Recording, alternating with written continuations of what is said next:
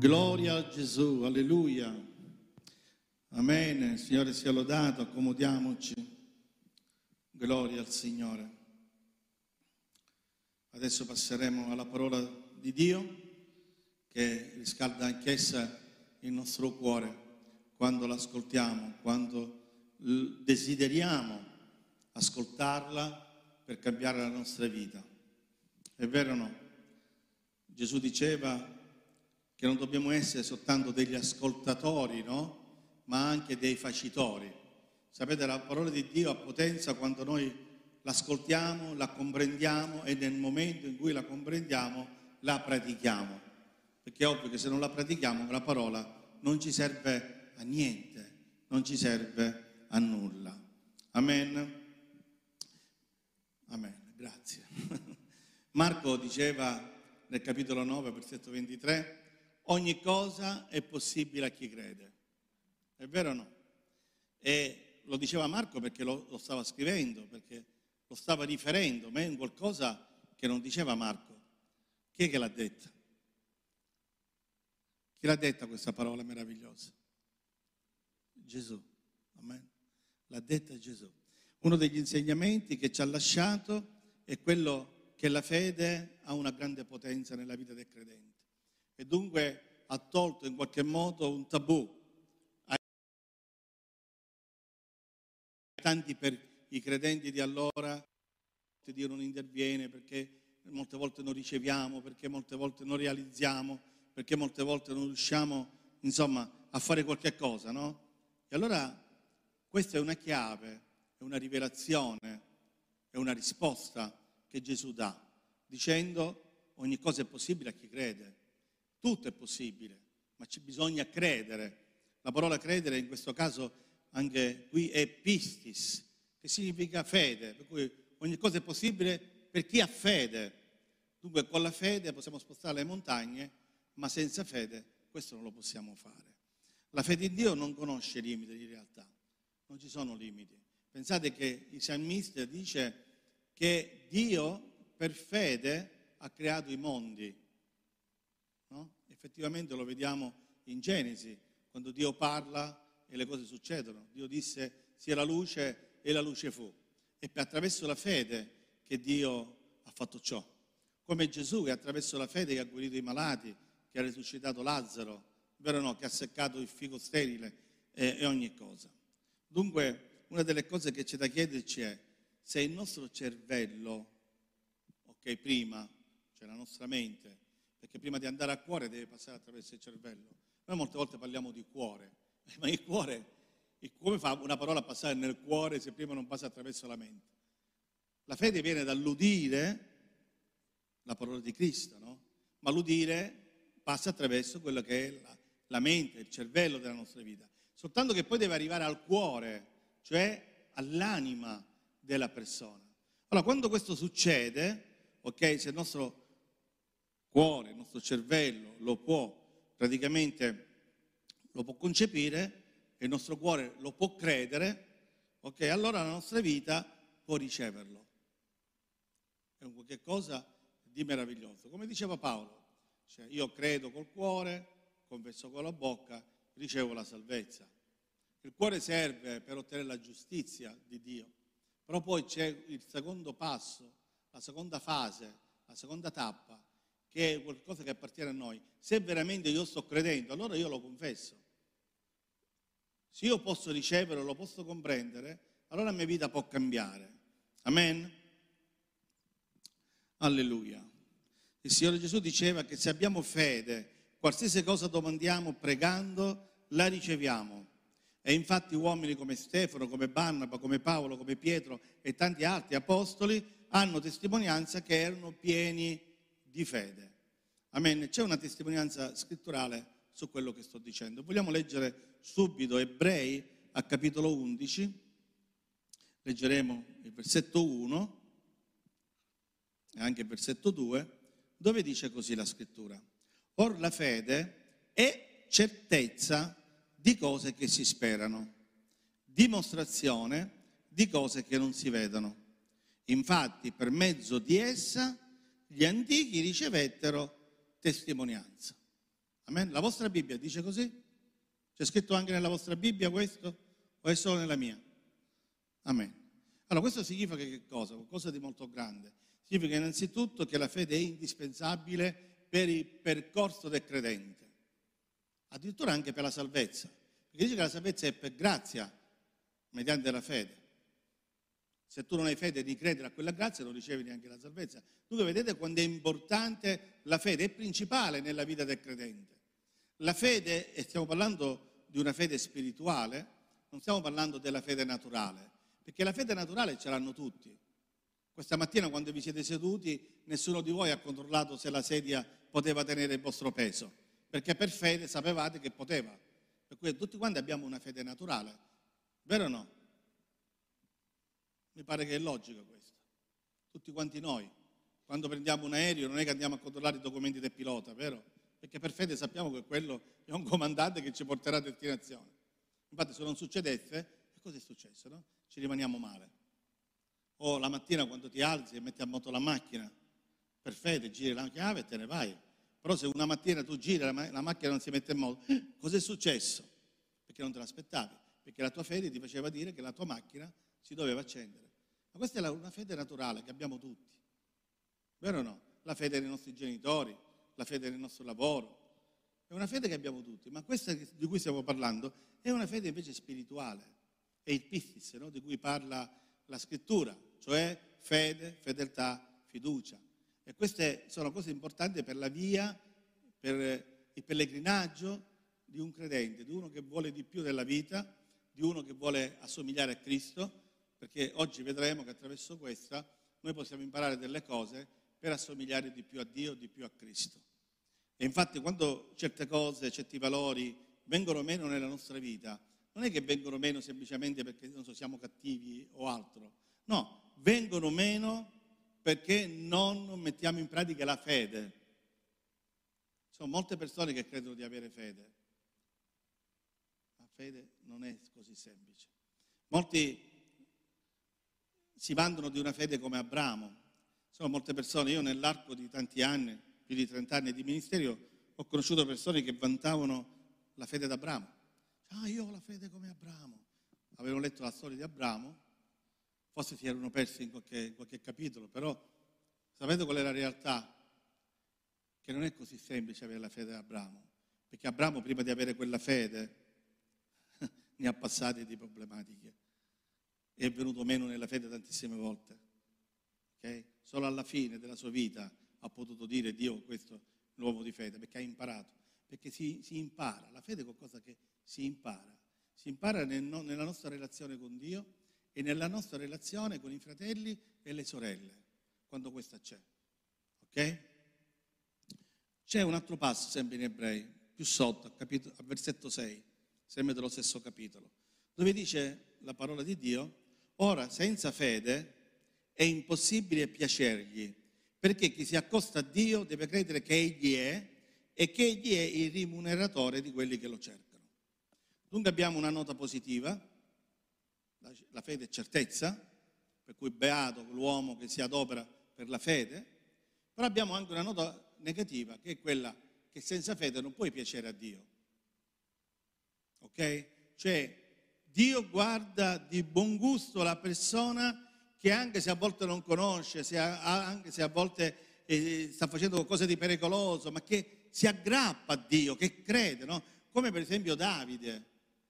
Davide a un certo punto, piccolino, l'ultimo arrivato, vede questo gigante Golia che insulta Israele, lì c'erano dei generali che potevano combattere e lui ha osato. Dice: ma che è questo qui che insulta il nostro Dio, vero o no? Pensate voi che quest'atto gli è stato fatto da conoscenza? E per lui l'ha fatto in fede, lui conosceva Dio, molto probabilmente leggeva la Torah, gli avevano testimoniato i, i suoi genitori di Dio, e dice: ma come, Dio è più grande di quest'uomo? E non ha calcolato la misura fisica tra Golia e, e Davide. E Dio l'ha premiato perché lui ha avuto fede, perché la fede è certezza di cose che si sperano. Lui sperava che quel gigante cadesse. Ed è successo o no? È successo. Non è stata la pietra a uccidere Golia, è stata la fede di Davide a uccidere Golia, capite o no? Una pietra non poteva fare niente a un gigante, ma la fede sì. È la fede che fa la differenza. E così come possiamo vedere i cinque pani moltiplicati da Gesù e i due pesci. Non sono stati i due pesci che hanno sfamato la folla, neanche i cinque pani, ma è stata la fede di Gesù che l'ha moltiplicati. Per cui c'è sempre dietro un atto di fede. È nell'atto di fede che si riceve. Il cieco ha ricevuto per un atto di fede. Gesù gli ha detto: la tua fede ti ha salvato, la tua fede ti ha guarito. Dunque la fede c'entra sempre nel credente, però molte volte ci dimentichiamo di questo fatto della fede. E io voglio elencare, prima di andare avanti, quali sono i motivi perché che distrugge la nostra fede. Allora, l'incredulità distrugge la nostra fede, la mancanza di preghiera distrugge la nostra fede, la mancanza di comunione distrugge la nostra fede, il rancore distrugge la nostra fede, il peccato distrugge la nostra fede, l'odio distrugge la nostra fede. E potrei andare avanti. Ci sono tantissimi elementi che distruggono la fede e ce ne sono tantissimi altri che invece la alimentano la fede. Allora noi come credenti dobbiamo cercare ciò che alimenta la nostra fede e la rende forte. E uno di questi è Gesù, che è il compitore della fede. Amen? Allora, allora la fede che cosa ci concede di fare? Allora, innanzitutto la fede ci concede di vedere l'invisibile, ci concede di udire l'impercettibile, ci concede di toccare l'intangibile, ci concede di credere l'impossibile, di discernere l'impostore e di pronunziare l'infallibile parola di Dio. E tante altre cose ancora, ma questi sei punti sono importanti per una crescita sana. Vogliamo vedere insieme il primo punto, cioè vedere l'invisibile. Cosa significa che la fede ci permette di vedere l'invisibile? Allora, leggiamo un attimo e sempre il capitolo di Ebrei, capitolo undici, versetto ventisette, dove dice così: Mosè per fede lasciò l'Egitto senza temere l'ira del re, perché rimase fermo come se vedesse colui che è invisibile. Amen. Allora qui l'autore di Ebrei ci sta facendo conoscere che Mosè vedeva l'invisibile per fede. Non è che vedeva realmente l'invisibile, era per fede che riusciva a vedere più in là di quello che vedevano gli altri. Per questo rischiò la morte, per questo rischiò e non, teme, non temette il re d'Egitto, perché lui vedeva qualche cosa che gli altri non vedevano. Quando ha conosciuto da dove lui de- veniva, chi era, che era un ebreo e che non era un egiziano, attraverso quello che la sua madre poi ci rivelò che, che lui era, lui ebbe una fede soprannaturale che riuscì a vedere colui che non si può vedere. Amen? Ancora Paolo, ecco, questa è la testimonianza del, dell'Antico Testamento, ma vogliamo vedere anche una testimonianza del Nuovo Testamento. Cosa ci dice Paolo a tale riguardo? Secondo Corinzi, capitolo quattro, versetto diciotto. Dice: mentre abbiamo lo sguardo fisso non alle cose che si vedono, ma a quelle che non si vedono, cioè quelle invisibili, poiché le cose che si vedono sono solo per un tempo, ma quelle che non si vedono sono eterne. Amen. Anche Paolo qui, per mezzo della fede, riesce a vedere le cose importanti, le cose invisibili, che sono quelle eterne. Lui dice: sì, ci sono le cose visibili, ma le cose visibili sono per un tempo. La casa è per un tempo, l'oro è per un tempo, la ricchezza è per un tempo, la fama è per un tempo, ok?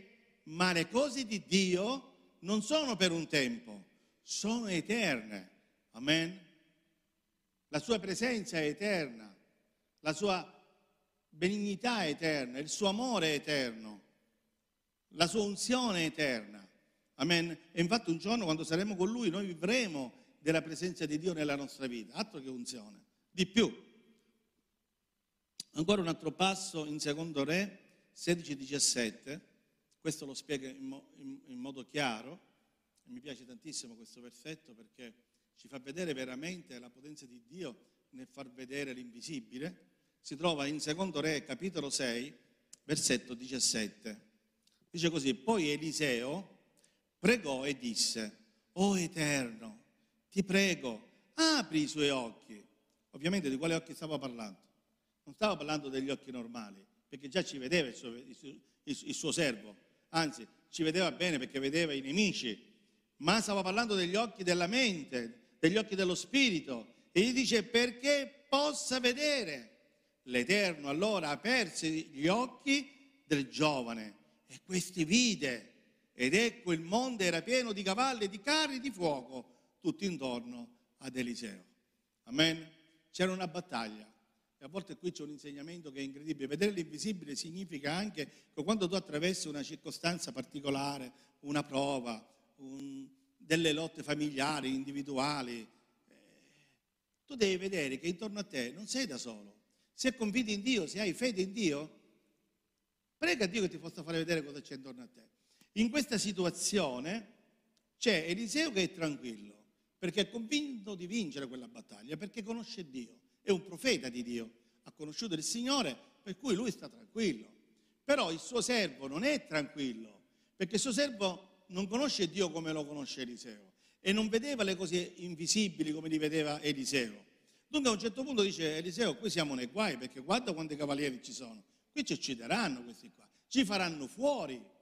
Eliseo dice no, non ti preoccupare, no, non ti preoccupare. A un certo punto ci aspetta, va, preghiamo. E pregò Dio, l'Eterno, aprici gli occhi anche a lui, fai che lui possa vedere chi c'è intorno a noi. E quando lui finì la preghiera, il suo servo vide quello che vedeva Eliseo, e cioè l'esercito di Dio, angeli con la spada sguainata che erano pronti ad assalire il popolo che voleva distruggere Eliseo e Israele. Allora vedete, c'è una lezione. Intorno a noi ci sono gli angeli del Signore, intorno a noi c'è una mano invisibile che ci protegge, che ci aiuta, che ci fa superare le circostanze, gli ostacoli, le prove, le avversità. Ma il problema è che molte volte noi non li vediamo queste cose, e non li vediamo perché non c'è comunione, perché non c'è preghiera, e molte volte c'è incredulità addirittura. E magari qualcuno si è chiedendo, ma sta parlando serio il pastore, ma cosa sta dicendo? Ma allora ci sono questi esseri? Ma sì che ci sono, la Bibbia è piena di queste testimonianze. Ecco perché Dio ci dice che ci vede sempre. Dio ci vede quando facciamo il bene, Dio ci vede anche quando facciamo il male, Dio ci vede quando facciamo, diamo un aiuto a una persona, e Dio ci vede quando sparliamo, quando parliamo male di una persona. E vedete, a Dio non gli sta bene se noi facciamo le cose cattive, le cose che non sono buone, se parliamo di dietro, ok? Perché Dio vede, ok? Perché Dio... Allora sono proprio questi, votiamo nella maniera giusta, amen? Noi siamo chiamati a fare sempre il bene, anche quando gli altri fanno il male contro di noi. Non ha importanza se qualcuno ci fa male. La Bibbia non dice vinci il male con il male. La Bibbia dice vinci il male con il bene. E invece molte persone, se ti danno uno schiaffo, tu gliene dai due. E allora sei peggio di lui o di lei, o no? Se noi diciamo quello mi ha ferito, allora io gliene devo dire quattro. E allora sei peggio di lui, di lei. Bisogna amare il Signore e amare il prossimo significa anche sopportare qualche sofferenza, perché quando siamo vicini a Dio molte volte poi ci accorgiamo che magari abbiamo pure torto di certe realtà. Allora è importante confidare in Dio e imparare a vedere l'invisibile. L'invisibile è molto importante, sia nel bene, come in questo caso, ma anche nel male. Paolo ci dirà che il nostro combattimento non è contro carne e sangue, ma contro gli principati e le potestà che sono nei luoghi celesti. Ciò significa quando noi combattiamo contro le persone, a volte le persone non c'entrano nulla, sono semplicemente carne e sangue guidati da ciò che c'è dietro. A volte il nostro nemico è un demone, è uno spirito che ce l'ha con noi e usa le persone. Allora bisogna pregare affinché questi vadano via. La nostra lotta non è contro le persone carne e sangue, ma contro ciò che c'è dietro. Allora impariamo a pregare e a sgridare questi esseri demoniaci. Amen? Non si può credere in Dio e non credere ai demoni, nel senso che parlo dell'esistenza, no? Di credere quanto vocazione. Se noi crediamo a Dio e il bene, dobbiamo imparare che anche il male e Satana esistono, gli spiriti esistono.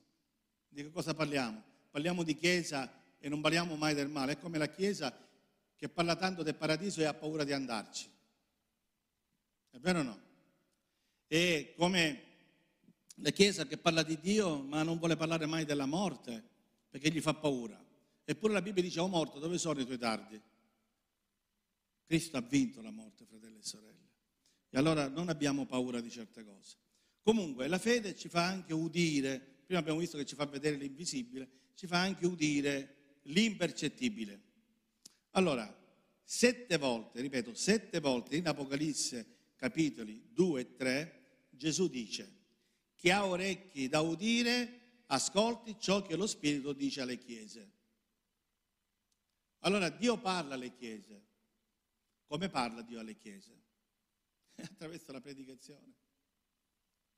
Quando viene il predicatore, anche quando viene da fuori, quando Dio predica, quando Dio ci fa predicare, ci dà una parola, Dio sta parlando alle chiese. Amen? Allora noi abbiamo due scelte: accettare la parola di Dio e rincuorare il nostro cuore, o rifiutarla e fare in modo che il nostro cuore si indurisca. Molte persone ogni volta che rifiutano la parola di Dio si induriscono nel cuore e diventano sempre peggio. Mentre al contrario, quando tu accetti la parola di Dio, il tuo cuore si ammorbidisce e sei sempre più pronto a chiedere scusa a Dio, a ravvederti se abbiamo bisogno di ravvedimento. Ci sono persone che sono convinte che noi non abbiamo bisogno mai di ravvedimento. Ci siamo convertiti una volta, una volta per sempre, sempre salvate e non succede mai nulla. Ma non è proprio così. Noi abbiamo bisogno di ravvederci, a volte continuamente, perché soltanto quando ci accorgiamo che stiamo sbagliando possiamo ravvederci. Non esiste un ravvedimento che tu non sai di che cosa ti devi ravvedere. Tu ti devi ravvedere quando scopri che c'hai un peccato nella tua vita, altrimenti di che cosa ti devi ravvedere? Se io non sono convinto di peccato non mi posso ravvedere. Mi posso ravvedere quando sono convinto di peccato, ed è la parola di Dio che mi convince di peccato. Amen? E Gesù lo disse: l'ora viene, io me ne vado, ma lo Spirito Santo verrà e convincerà di peccato, di giudizio e di giustizia. E questa è l'opera dello Spirito Santo, e lo Spirito Santo lo farà attraverso la parola predicata. Amen? Salmo cinquantuno otto dice: fammi udire gioia e allegrezza, fa che le ossa che hai spezzato festeggino. Amen? Dunque, udire l'impercettibile significa questo. Cosa significa impercettibile? È proprio nella preghiera che tu odi, e non per forza con l'orecchio visibile, con l'orecchio umano. Qui sta parlando anche di un udire con l'orecchio spirituale. Vi è mai capitato, mentre che pregate, all'interno di voi di udire una voce, una specie di voce, un sentimento, un'emozione che vi dice qualche cosa? Non so, vi parla di arrendevolezza, vi parla di agire, vi parla di, vi motiva, no? Per cui è una voce, un udire impercettibile. Cioè, nel senso che quello che senti tu in quel momento non lo sta sentendo chi è vicino a te. Questo significa. Udire l'impercettibile significa quando tu odi Dio nella preghiera, chi è vicino a te non lo sta udendo nella stessa maniera. È personale. Amen. E il salmista lo dice. Cioè, fammi udire. Come si fa a udire la gioia? Come si fa a udire l'allegrezza? Vedete che non è una questione di voce, è una questione di emozione e di emotività, di sentimento nel, nella propria vita, perché Dio ci ha creati anche con le emozioni. Noi abbiamo bisogno di essere razionali, ma noi siamo fatti di spirito, anima e corpo. Dunque tutto in noi si deve muovere. E qui quando noi preghiamo, sentiamo la volontà di Dio nel farci udire questa gioia, questa allegrezza. Ok? E poi dice: fa che le ossa che mi hai spezzato festeggiano. A volte Dio ci spezza le ossa, vero? Anche questa è una figura, non è che ti rompa le ossa fisicamente. Sta parlando che a volte il nostro cuore, la nostra anima è spezzata, perché magari abbiamo sbagliato, magari siamo venuti meno, e allora continuiamo a sbattere, come dice qualcuno, il muso nel muro, fino a che veramente comprendiamo. Allora qui lì la preghiera ci sta. Mi hai spezzato, però grazie che mi hai spezzato, perché adesso posso festeggiare, perché ho capito, perché ho imparato, perché mi hai rialzato da dovero. Amen. Inoltre la fede ci fa toccare l'intangibile. Allora, solo un tocco della mano di Dio fa la differenza, e questo lo sappiamo. Ma cosa significa semplicemente questa parola? Allora, da quando Gesù scese in cielo, continua a toccare in modo intangibile. Lui pronuncia la sua parola ed è fatto attraverso la fede. Amen. Allora, noi sappiamo che quando lui era sulla terra, lui toccava gli ammalati. Toccava gli ammalati e li guariva. Toccava i leprosi addirittura e non si preoccupava di prendere la lebbra e guariva. Adesso lui è asceso al cielo, ma come fa a continuare questo lavoro? Toccando ancora, ma come? Attraverso la fede. Vedete, qui entra la fede. La fede sostituisce il tocco fisico di Dio. Quando tu hai fiducia, hai fede che Dio ti tocchi, allora succede qualcosa nella tua vita. Esce dal trono della grazia di Dio una forza potente, tipo quella che è successo alla donna del flusso di sangue. Vi ricordate? Vedo, lui stava camminando, la donna seppe che stava passando Gesù e ha avuto un atto di fede straordinario. Questa donna disse: se solo riuscirò a toccare il lembo della veste, sarò guarita. Vi ricordate? Ora, non è che Gesù la toccò, Gesù non la toccò. Lei gli spiorò a malapena il lembo della veste, però una virtù, una potenza uscì da Gesù. Attraverso che cosa? Cos'è che qui si mise in discussione? La fede. Ed è Gesù che lo conferma quando gli dice: donna, la tua fede ti ha salvato. E la fede, la fede è importante, cari fratelli e sorelle. È importante. Molte volte noi cantiamo, come oggi, cantiamo di dare posto a Dio, di alzare le mani, di arrenderci a Dio, di mettere tutto nelle mani. Ma com'è che succede questo? Cioè non è che è automatico. Alzare le mani, cari fratelli e sorelle, è simbolico, perché io posso alzare le mani e non essere arreso a Gesù, posso alzare le mani e non avere fiducia in Gesù, capite o no? Dunque questa alzata di mani che rappresenta nel popolo ebraico la resa a Dio significa che ha a che fare con la tua fede. Cioè se tu hai fede che Dio interviene, interviene. Se tu hai fiducia e ti arrendi a Dio, Dio interviene. Ma senza fede non c'è resa, perché dobbiamo dare fiducia a Dio. Amen. La fede è centrale ed è indispensabile nella vita del credente. Amen. E non parlo della fede in quanto credo e dottrina, perché a volte ci confondiamo. Io sto parlando di una fede spirituale. Non sto parlando del fatto che dire io sono evangelico o ortodosso o cattolico, non mi interessa che cosa. Qui stiamo parlando di una fede personale che ha a che fare con te e Dio, manco con la Chiesa e Dio, con te, persona, soggetto, soggetto e Dio.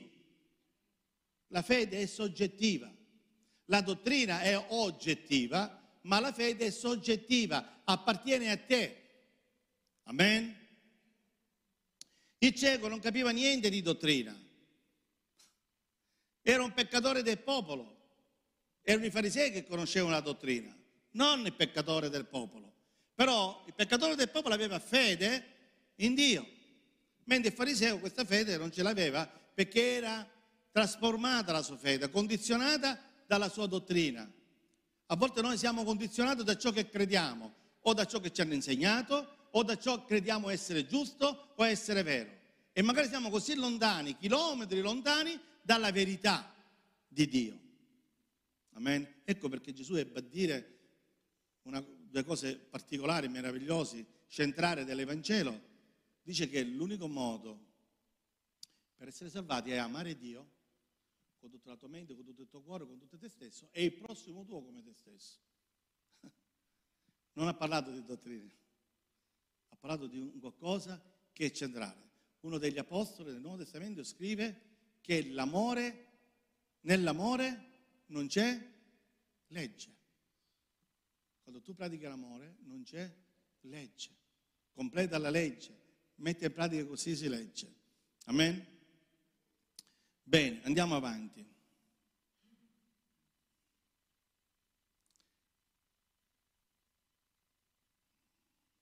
Matteo nove ventuno dice: perché diceva fra sé, se riuscirò. Anche, questo qui l'abbiamo già detto prima, la donna del flusso di sangue. Leggiamo Matteo quattordici trentasei: e lo pregarono che potessero toccare almeno il lembo della sua veste, e tutti quelli che lo toccarono furono perfettamente guariti. anche qui c'è stato un toccare intangibile. Amen? Non solo l'ha fatto prima la donna del flusso di sangue, ma poi abbiamo capitoli più avanti, per cui nel capitolo quattordici, cinque capitoli dopo, vediamo che i, lo prega, alcune persone lo pregarono a Gesù dicendo: facci toccare a me il lembo. Non sono degno che tu mi tocchi, non sono degno che tu stai con me, ma facci toccare il lembo. Perché quella è fede. Hanno visto qualcosa di straordinario che Gesù poteva fare. E questo ha fatto in modo che loro furono, mi piace perché qui questa parola perfettamente ci fa comprendere che non è che furono guariti a metà, ma furono perfettamente guariti. Per cui anche questo, toccare l'intangibile, ha a che fare non solo con la nostra vita pratica di tutti i giorni, ma anche con la nostra salute. Noi siamo sempre pronti ad andare dal medico, anche se poi il medico non lo obbediamo quasi mai, è vero? Se si va dal medico, il medico dice fare qualcosa, no, no, questo no perché io sono contrario, quest'altro no perché sono contrario, perché ormai abbiamo, siamo diventati tuttologi, sappiamo tutto nella vita e siamo, facciamo tutto da noi, no? Non c'è più medico, non c'è più ingegnere, siamo diventati ingegneri, medici, dottore, teologi, siamo diventati ingegneri, medici, dottore, tutto. La generazione, questo mondo postmoderno sta rovinando veramente ogni cosa. Per questo Gesù sta avvenendo, perché non se ne può più. Ormai c'è sfiducia, non si crede più a niente, più a nessuno, ognuno è tutto fare da sé. Si è cominciato a fare il mobilietto, ora si fa tutto da sé, anche la medicina, e così via. Bene, preghiamo il Signore che ci scambi da queste cose. E poi c'è credere l'impossibile. La fede ci fa credere l'impossibile. Matteo dieci, ventisette dice: ma Gesù, fissando lo sguardo su di loro, disse: questo è impossibile agli uomini, ma non a Dio, perché ogni cosa è possibile a Dio. Amen? E ancora più avanti, sette capitoli dopo, capitolo diciassette, venti, Gesù dice: per la vostra incredulità, perché io vi dico in verità che se avete fede, fede quanto un granel di senape, direte a questo monte: spostati da qui a là, ed esso si sposterà e niente vi sarà impossibile. Amen. E ancora una testimonianza nell'Antico Testamento, Giosuè dieci, dodici e tredici dice: il giorno che l'Eterno diede gli Amorei nelle mani dei figli di Israele, Giosuè parlò all'Eterno e disse, in presenza di Israele: sole, fermati su Gabaon, e tu luna sulla valle di Ayalon. Così il sole si fermò, la luna si arrestò, finché il popolo si fu vendicato dei suoi nemici. Questo non fosse scritto nel libro del giusto? Così il sole si fermò in mezzo al cielo e non si affrettò a tramontare per quasi un giorno intero. Amen. Anche qui vediamo che credere l'impossibile è possibile quando si crede e ci si abbandona, come abbiamo detto prima nel canto, nelle mani di Dio. Certamente io e te non possiamo fermare il sole, o meglio, in questo caso si è fermata la terra, vero, per quasi ventiquattro ore, come addirittura la scienza afferma che c'è questo giro mancante. Ma al di là di questo, nella sua semplicità, anche se non aveva la conoscenza dell'astronomia, ok, perché magari pensava che era il Sole che girava e la Luna, la sua fede in Dio di fermare quella giornata funzionò. Vedete che non è una questione di conoscenza, ma è una questione di fiducia. Giosuè ha avuto fiducia in Dio. E questo funzionò. Quante volte tu hai avuto fiducia in Dio e questo ha funzionato? È una questione di credere l'impossibile. Amen? E Gesù lo dice, quando le cose non riuscite a farle, dice, è per la vostra incredulità. Vedete, se lo dicessi io, come uomo, umano, ci potrebbe essere uno, qualcuno che mi contraddice, che dice, no, no, pastore, non è come dici tu. Perché io ho fede, no? Invece Gesù sta dicendo no. Quando le cose non funzionano, non funzionano per la vostra incredulità. Sta dicendo così Gesù. Allora provate, proviamo a contraddire Gesù. Ce la facciamo? Allora, lo ripeto, Matteo diciassette, venti. E Gesù disse loro, per la vostra incredulità, ascoltate, incredulità, perché io vi dico in verità che se avete fede, quando un granello di senape, cioè un seme piccolissimo, Direte a questo monte: spostati da qui a là, ed esso si sposterà e niente vi sarà impossibile. Dunque, quando le cose diventano impossibili alla nostra vita, è perché siamo increduli. Amen. Non dobbiamo giustificare la nostra incredulità dicendo eh, perché Dio non voleva, eh, perché non era la sua volontà. È facile scaricare la colpa a Dio. Ma se vogliamo scaricare la colpa a Dio, non ci lamentiamo se rimaniamo nello stato in cui siamo. Se vuoi crescere, devi ammettere quello che è la tua natura, come ha fatto il padre del bambino epilettico, che a un certo punto Gesù gli disse a Gesù: senti, tu mi dici che ogni cosa è possibile a chi crede, allora intervieni alla mia incredulità. È stato onesto: io sono incredulo, non riesco a crederci, intervieni tu alla mia incredulità. E Gesù l'ha fatto, l'ha fatto perché ha visto un uomo che era sincero, cioè che aveva compreso, era consapevole che non riusciva a credere a quella situazione così alta per lui. Invece noi ci vogliamo sentire super uomini, super donne, ci vogliamo sentire spirituali, non ci vogliamo fare abbattere da nessuno. Allora, quando qualcosa non funziona, no, ma non è che è colpa mia, e si vede che Dio non voleva. No, se tu stai avendo problemi, perché ogni cosa è possibile, se quella cosa non è possibile, è perché hai incredulità. Quando tu la confesserai questa, passerà, perché Dio sovviene a questa incredulità e ti aiuterà con la sua fede. Perché ogni cosa è possibile a chi crede, non a chi non crede. Amen? Gloria al Signore. Secondo Re sei sei, l'uomo di Dio domandò: dov'è caduto? Egli indicò a lui il posto. Allora Eliseo tagliò un pezzo di legno, lo gettò in quel punto e fece venire a galla il ferro. Vi ricordate il discepolo di Eliseo cosa ha combinato? Praticamente dovevano andare a tagliare la legna. Spiego brevemente. E questo qui non aveva neanche, era così povero che non aveva neanche l'ascia. Si fece prestare un'ascia. Ok, mentre tagliava, scappò il pezzo di ferro dentro il fiume. Cosa fa il ferro? Galleggia? No, andò in fondo e gli rimase il pezzo di legno in mano. E cosa faceva? Era distrutto, pieno di dispiacere. Per lui questo qui era un ostacolo, un impedimento, perché adesso doveva non soltanto comprarsela per sé l'ascia, ma anche per quello che gli ha prestato. E allora va da Eliseo e gli, chiede, gli spiega la situazione, e qui Eliseo fa un miracolo meraviglioso, perché confida in Dio. Eliseo è il profeta di Dio, quello che ha preso il posto di Elia. A un certo punto cosa fa? Prende un pezzo di legno, lo butta nell'acqua, il pezzo di legno va giù, che non può andare perché era di sughero, il legno galleggia, e il ferro invece va su. E questo è qualcosa di straordinario, perché è il miracolo di Dio. È come cambiare l'acqua in vino, fratelli e sorelle. Si può cambiare l'acqua in vino? No, ma Dio può farlo. Allora, se no non si chiamerebbe miracolo. Quando noi preghiamo per i miracoli, dobbiamo capire che il miracolo è soprannaturale. Il miracolo è soprannaturale, e questa è la sua essenza. Altrimenti non sarebbe miracolo. Se vogliamo noi trovare sempre una risposta al miracolo, una giustificazione al miracolo, allora siamo lontano, lontano anni luce. Non abbiamo capito cos'è il miracolo. Il miracolo è quell'azione soprannaturale che non è possibile umanamente, ma Dio può farlo. Amen? Alleluia.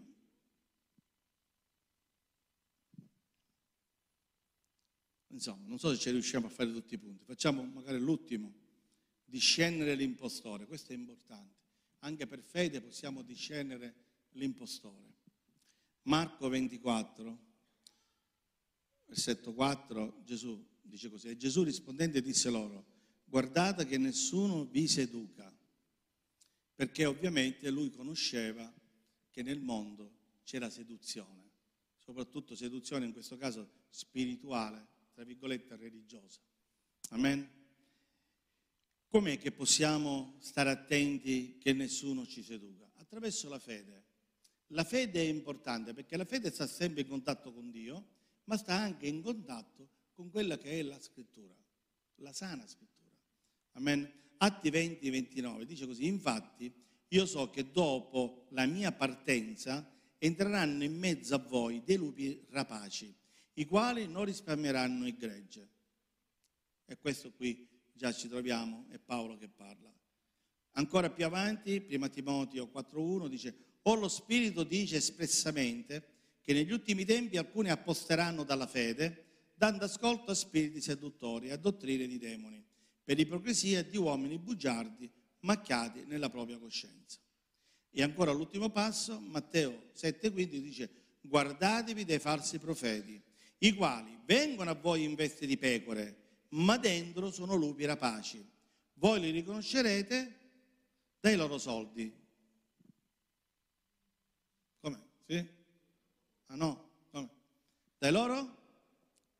Dai loro frutti. Si raccoglie uva dalle spine o fighi dai rovi.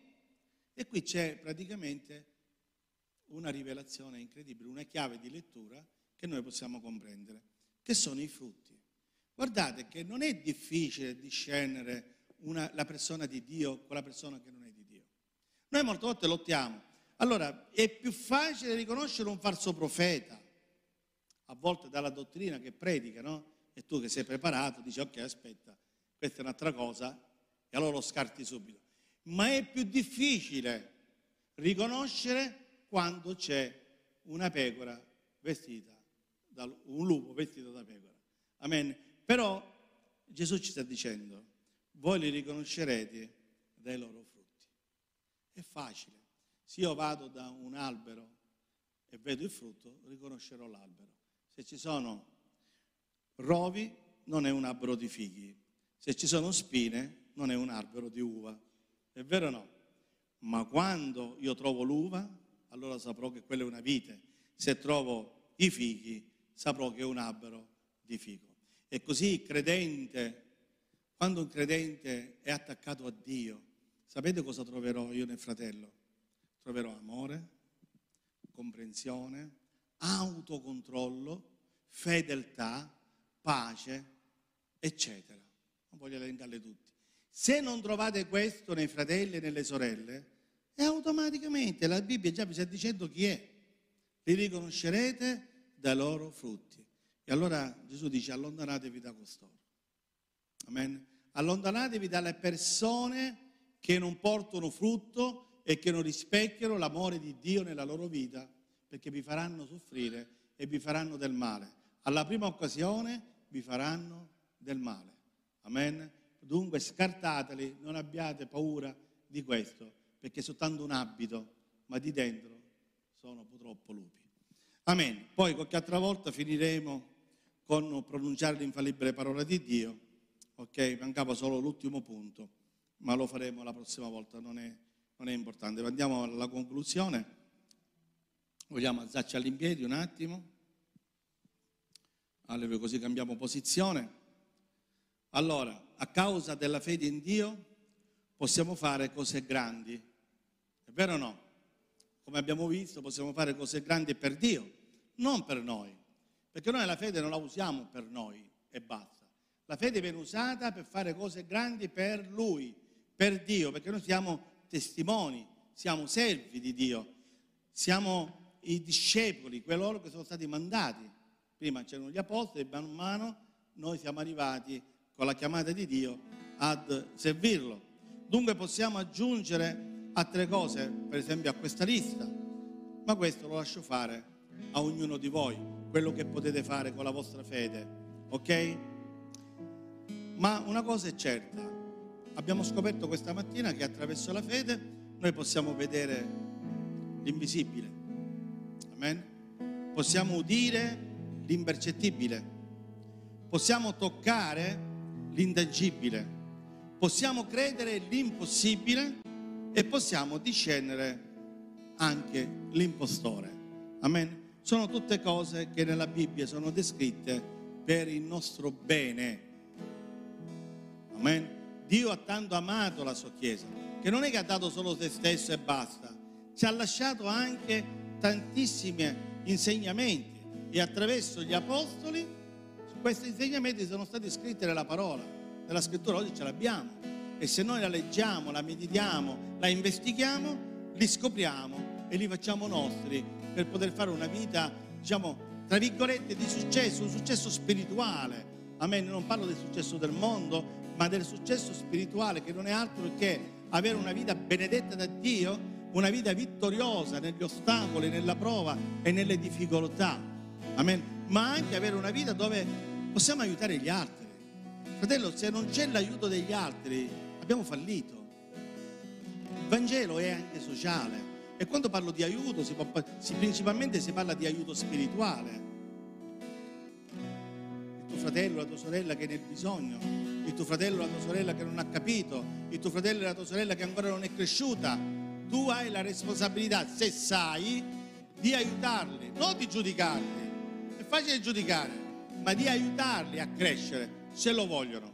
Se non lo vogliono, pazienza, rimangono nell'ignoranza. E quando si è nell'ignoranza... Che diceva Gesù? Un cieco può guidare un altro cieco? No, perché ambedue cadranno nella fossa. I ciechi sono destinati a cadere nella fossa. Cioè la cosa è due, o gli apri gli occhi o cadrà nella fossa. O se le fa aprire gli occhi o cadrà nella fossa. Ma il nostro dovere è quello di dare, è quello di aiutare, è quello di sovvenire a questi bisogni. Vogliamo pregare.